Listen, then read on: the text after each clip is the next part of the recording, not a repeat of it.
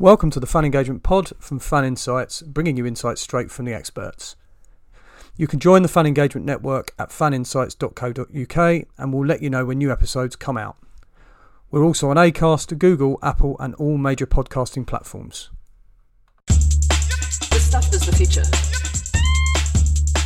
This stuff is the future. This stuff is the future. This stuff is the future.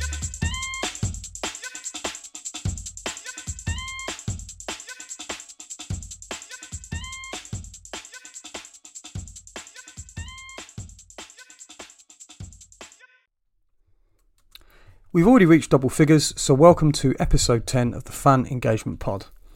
In this episode, I chat with William Gaillard, former Director of Communications and Public Affairs at UEFA, and now Senior Advisor at Public Affairs and PR agency Burson, Cohn and Wolfe.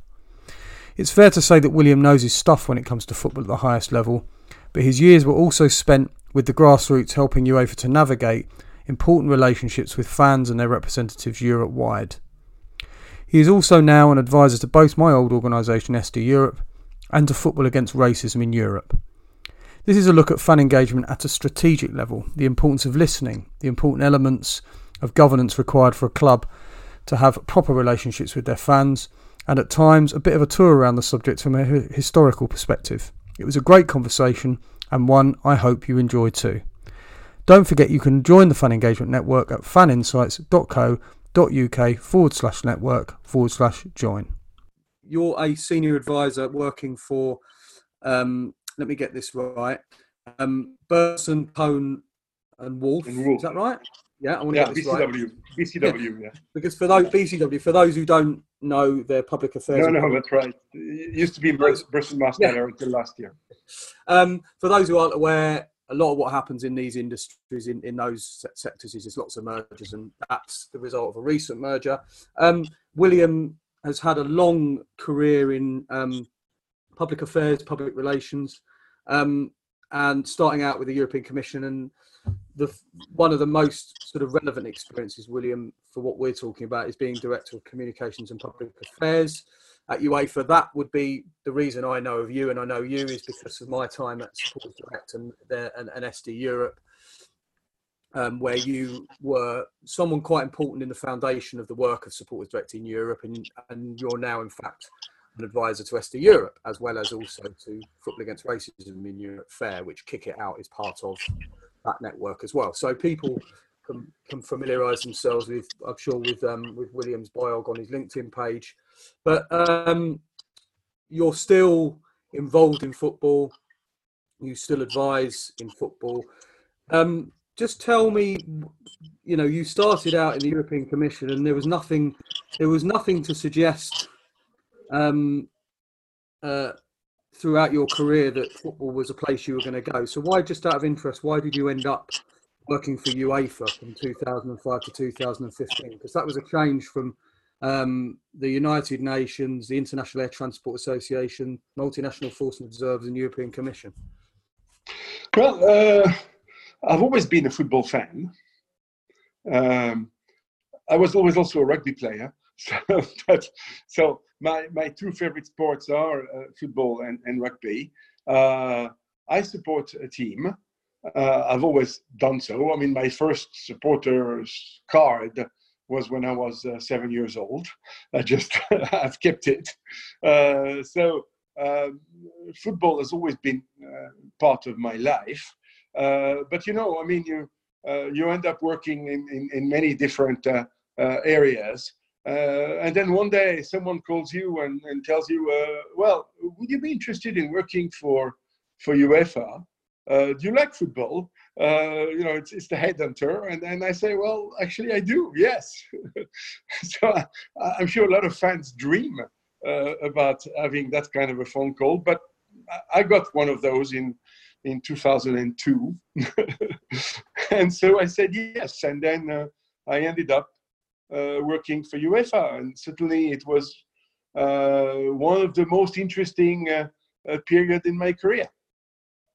So look, what you know, some people might say, as you said, that it would be a dream job, but then that, there's another way of looking at it, and sometimes it felt like this for me working at the level of football I did, albeit very different from yours, was to some extent it removed a lot of the glamour because um, you know the English phrase "looking under the bonnet." You start to see what's actually in there.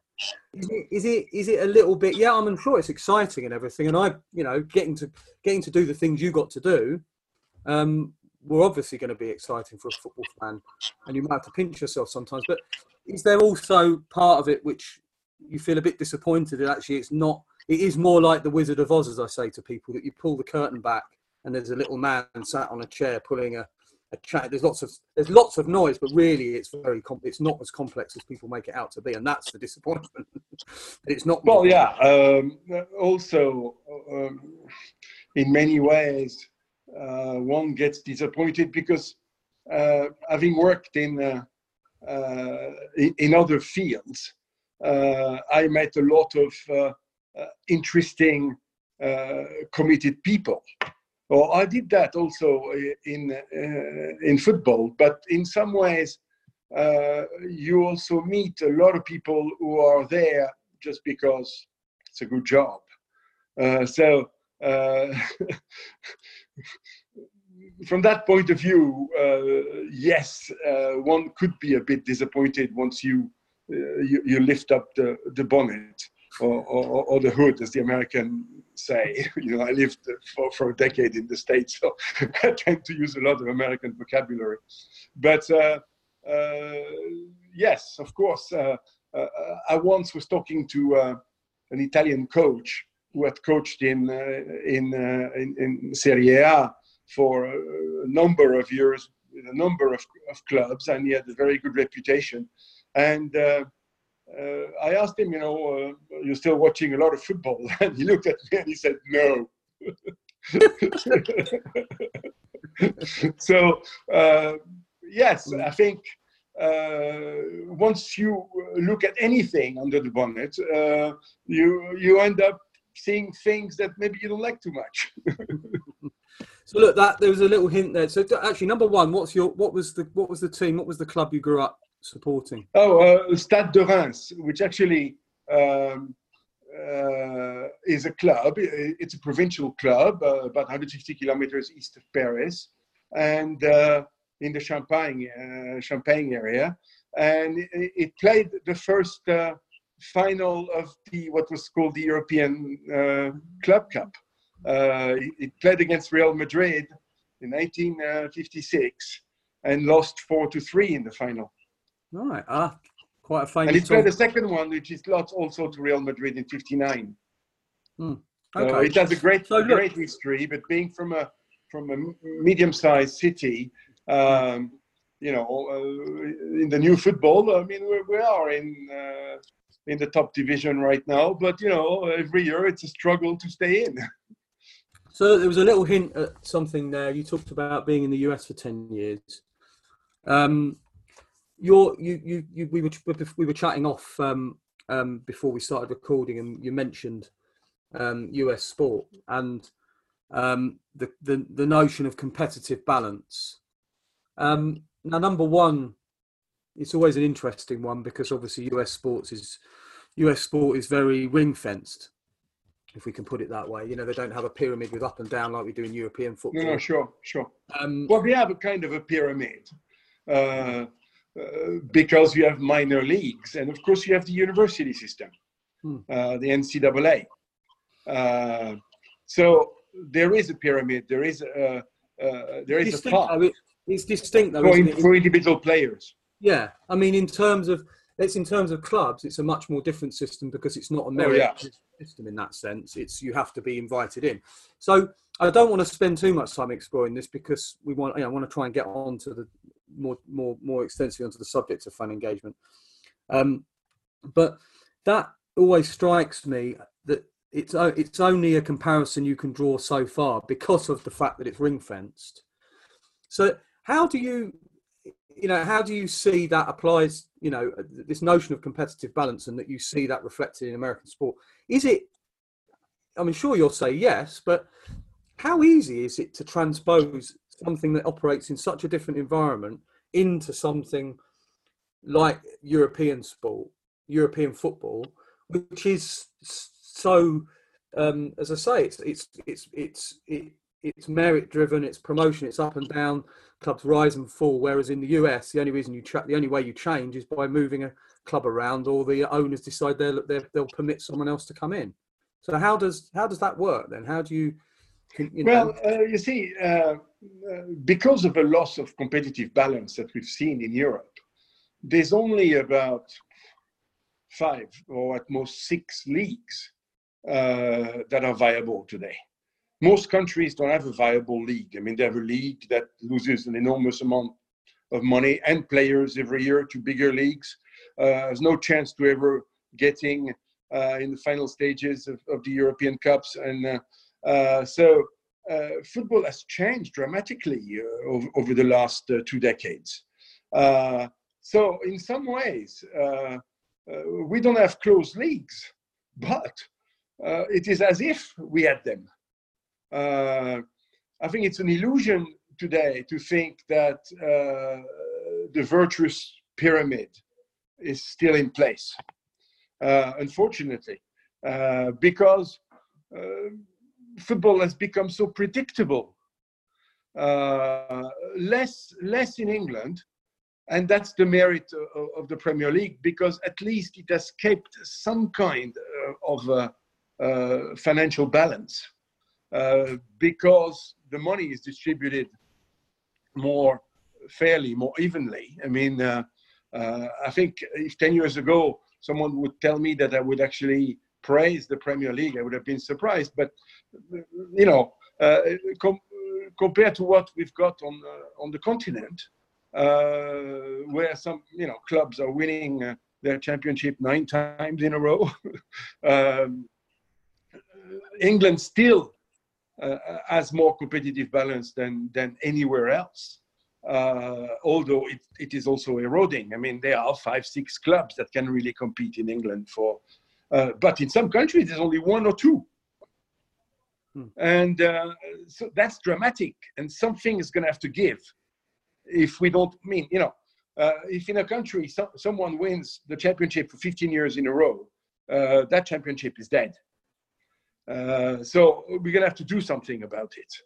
And, and maybe the ring fencing, uh, the closed leagues, American style, may be a way to deal with that. I mean, personally, and, and I've said it in interviews recently, uh, I would rather see a European Super League with maybe uh, 22 clubs from the north and 22 clubs from the south uh, competing all year long, and then uh, national leagues that, that would be for the other clubs much more competitive, much more open, um, and in the end uh, more traditional in in their approach.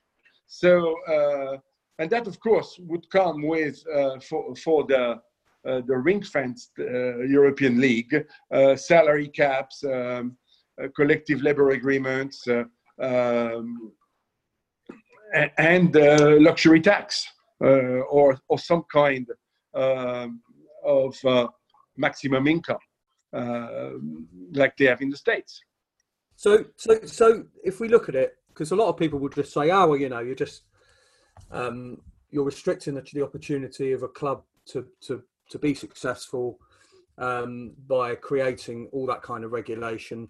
Um, I mean, and that is relevant to the experience of fans because obviously the chances of winning something are affected they are very directly affected by the way that a club is admin- by the way that a competition is administered. But lots of people will be seduced by the idea that they might be the next club that get taken over by whoever it is who's got the money and can can launch them into the stratosphere.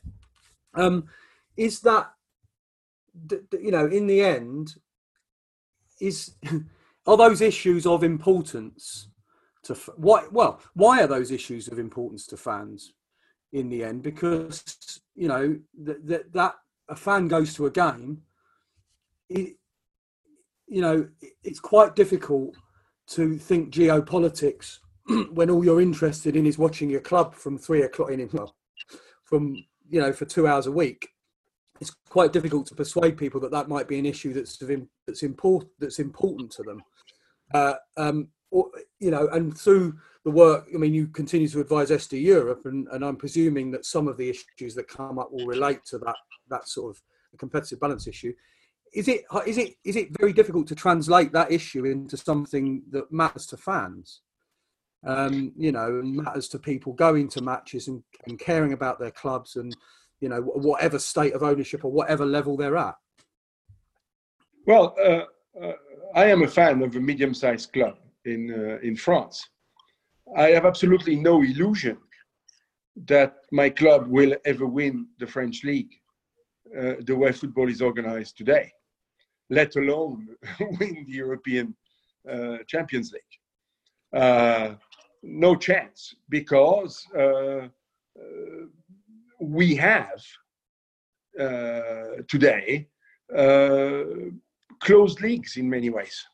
I mean, the uh, the Champions League is a closed league. Look at the list of the teams that have won it in the past 20 years. Uh, it's very clear. Um, so uh, it, it, it, has everything but the name. Uh, so my my club is happy to stay uh, uh, in the top division. Sometimes goes to to the second.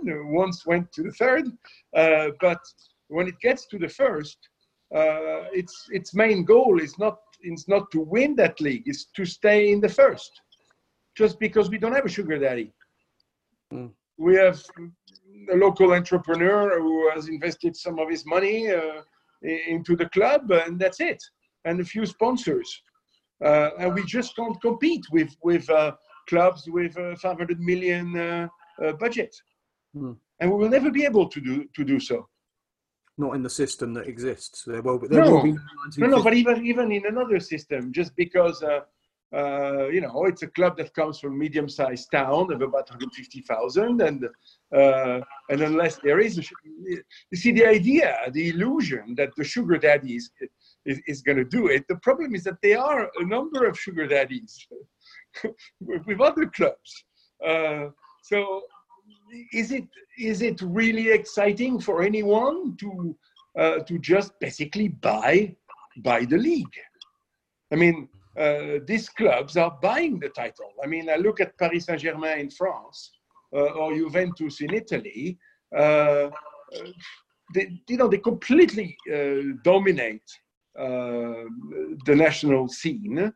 they have Paris Saint Germain has, has, has, about 20 times more money than, than, than the, the least endowed uh, club in the league. Um, you know, uh, there's a famous French play from uh, Shakespearean times that says, uh, by winning without danger, uh, you triumph without glory. I mean, you know, when I see uh, Paris Saint Germain winning 5 0 against another team, uh, do I want to applaud? No, I want to cry. I mean, this is ridiculous. Uh, you know, uh, makes absolutely no sense and it's not worth watching. So, um, moving on to something slightly different. Well, you know, it's related, obviously, but um, uh, what I'm interested, something I'm interested in. You spent ten years working for UEFA in a senior position. Yeah, Fifteen, yeah. Fifteen years, sorry.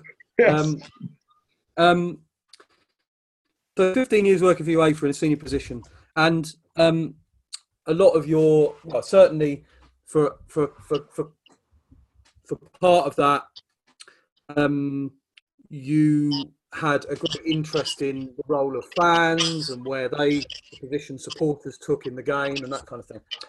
Something I'm interested in is how how much when you're trying to build, you know, um, to some extent, well, you're trying to build relationships as an organisation like UEFA. Obviously, it's difficult because you've got national associations, you've got clubs, and then you've got this new uh, concept of organised fans, which has become, which was really only something that emerged out of out, out of supporters direct. Um, although there were things going on in individual countries, that created something that was much more whole. I don't think people quite realise the effect that Brian Lomax had sometimes on on football more generally and the concept of unity amongst fans on certain issues. And I think it's a really important thing, actually. And the reason that I was sort of trying to get onto it is, is how much of a, you know, in some industries and some sectors, and in some countries, um, there's a tradition of that type of stakeholder, that person. It might be the employee, it might be the employee, um, like it can be in, in the UK. That they're often seen as opposition.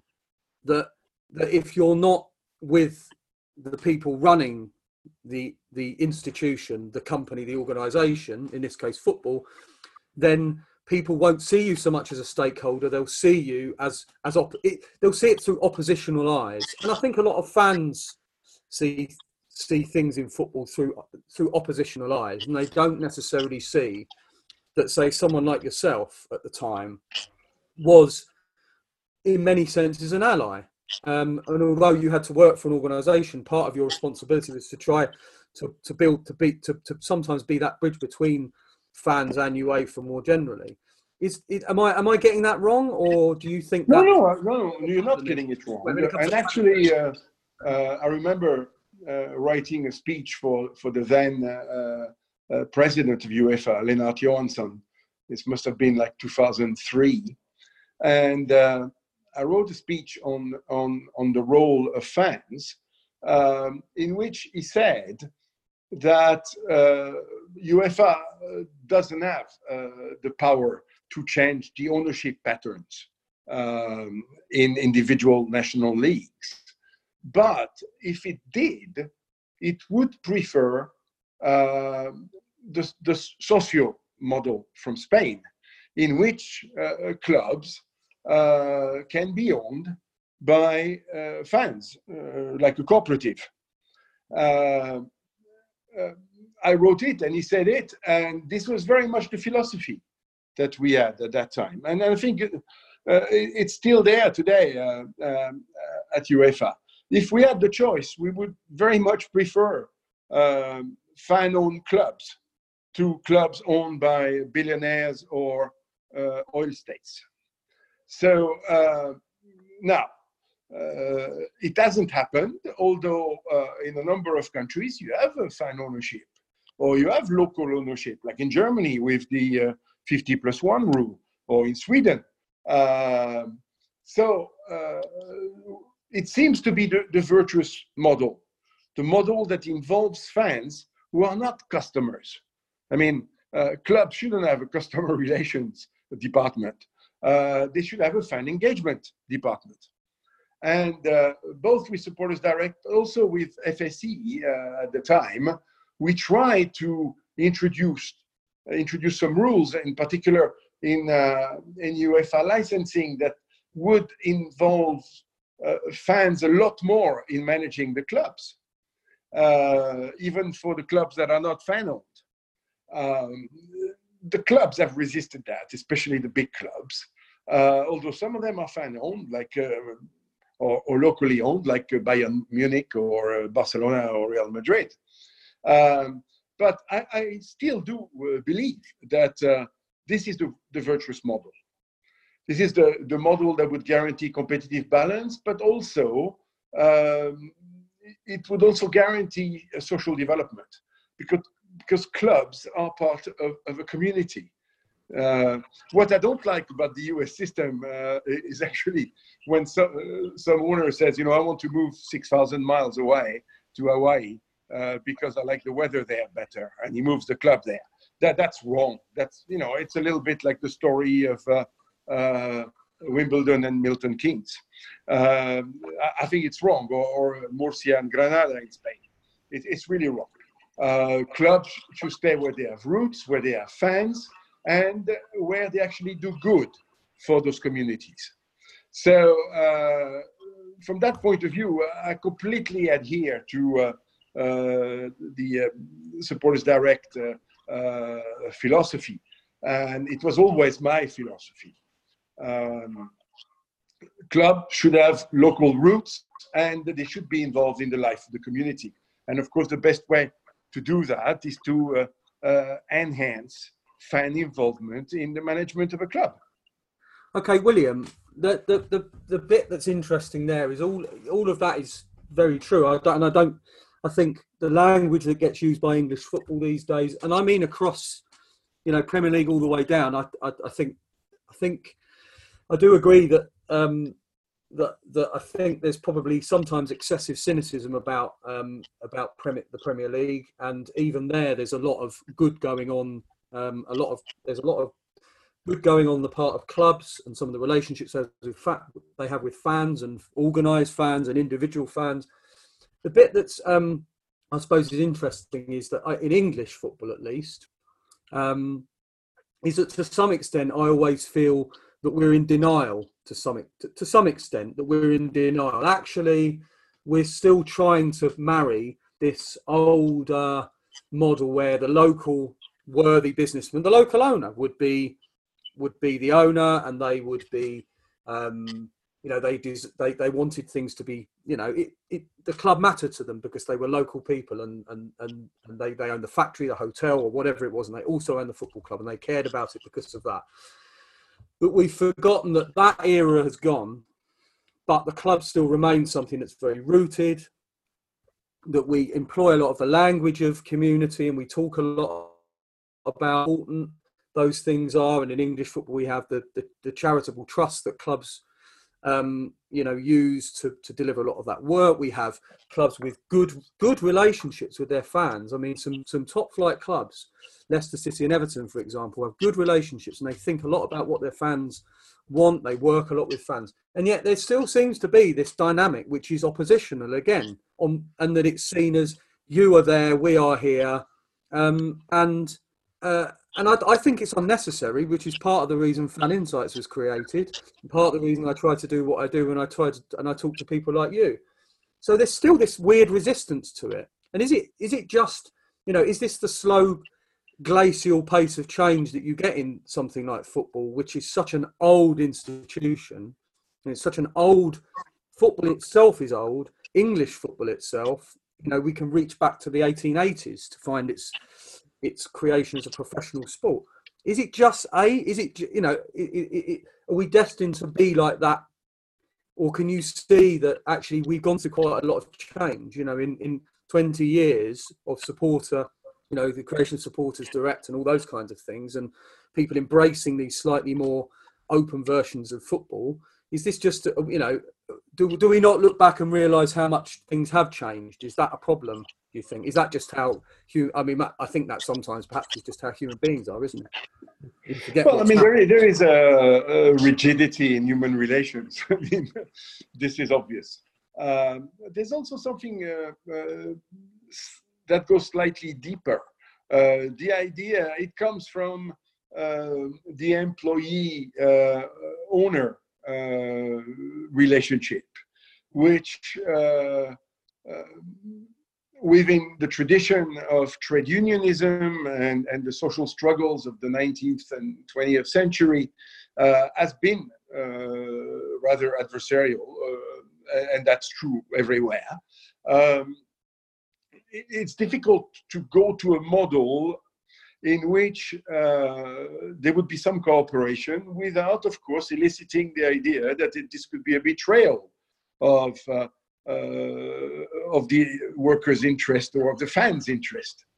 But here, uh, the German model is interesting because uh, at the wider economic and social level, there is the so-called Mitbestimmung, the, the co-management, cooperative management, if you want, which involves uh, employees in the management of the company they work in. Um, and of course, that spreads into, into football through the 50 plus one rule that, you know, of local ownership. Um, I, I believe it would be a great progress if in all uh, boards, in all football club boards uh, all over Europe, you would have uh, fan representatives.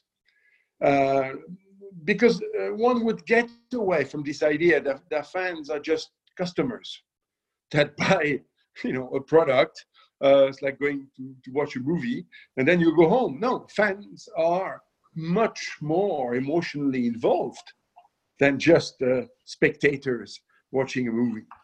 I mean this is something you know uh, um, talking to friends of mine uh, during the week we we are thinking about the game next Sunday, but we are still thinking about the game of last Saturday. And uh, uh, during the whole week, there is this tension, these emotions that we have. So um, that has to be recognized.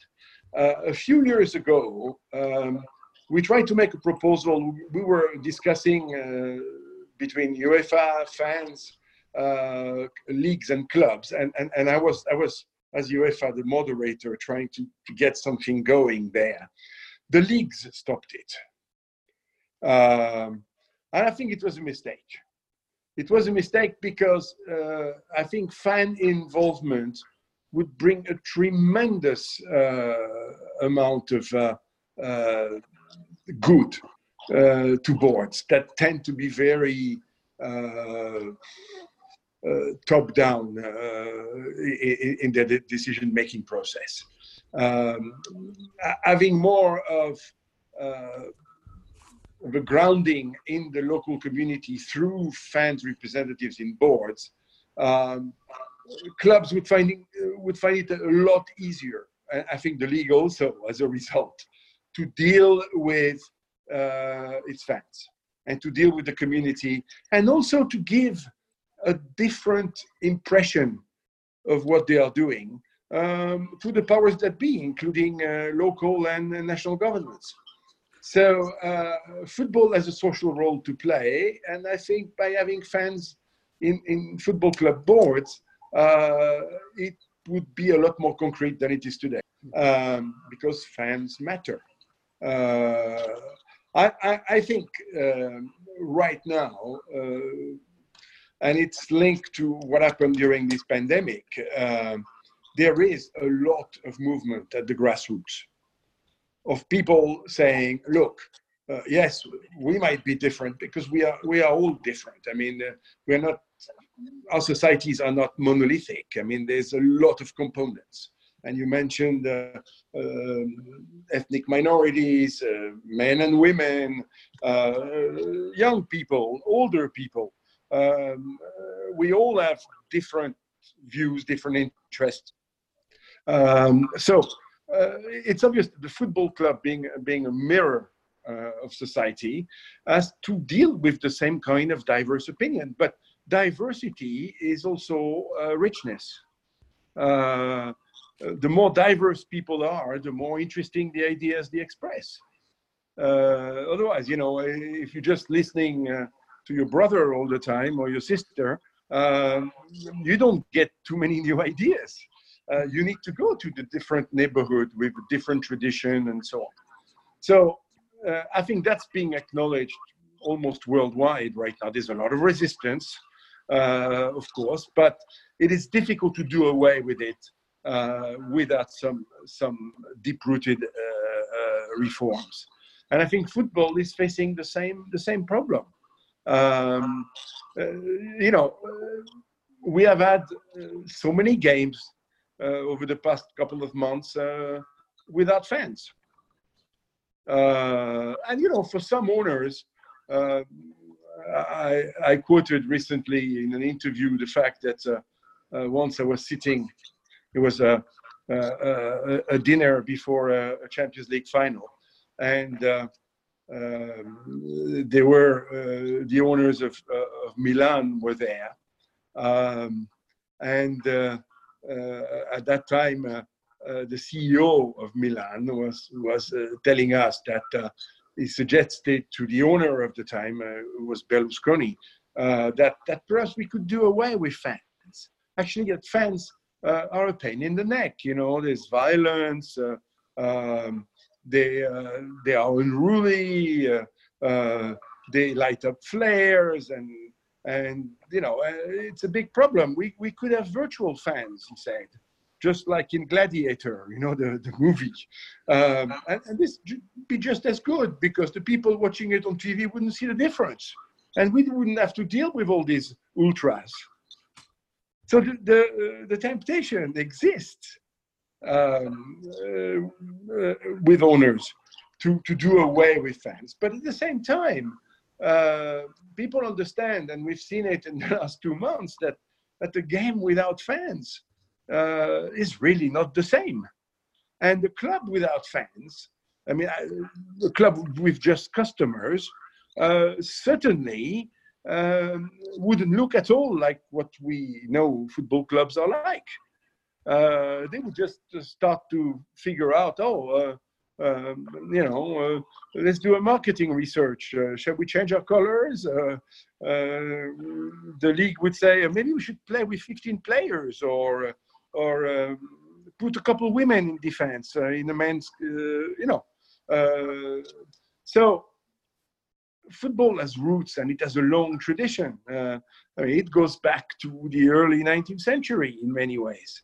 And uh, at the time of the, the huge social conflicts of the, of the 19th century uh, in a number of countries, uh, football was seen as embedding the idea of rebellion, but at the same time, a number of industrialists at that time decided that creating a football club would be a nice distraction for their workers. That would keep them away from uh, from uh, violent strikes and uh, the idea of taking over. So they, they, there's plenty of contradiction in all that, and we have to live with that. I mean, you know, uh, uh, history is full of contradictions, and our current experience is the product of, of that kind of contradictions.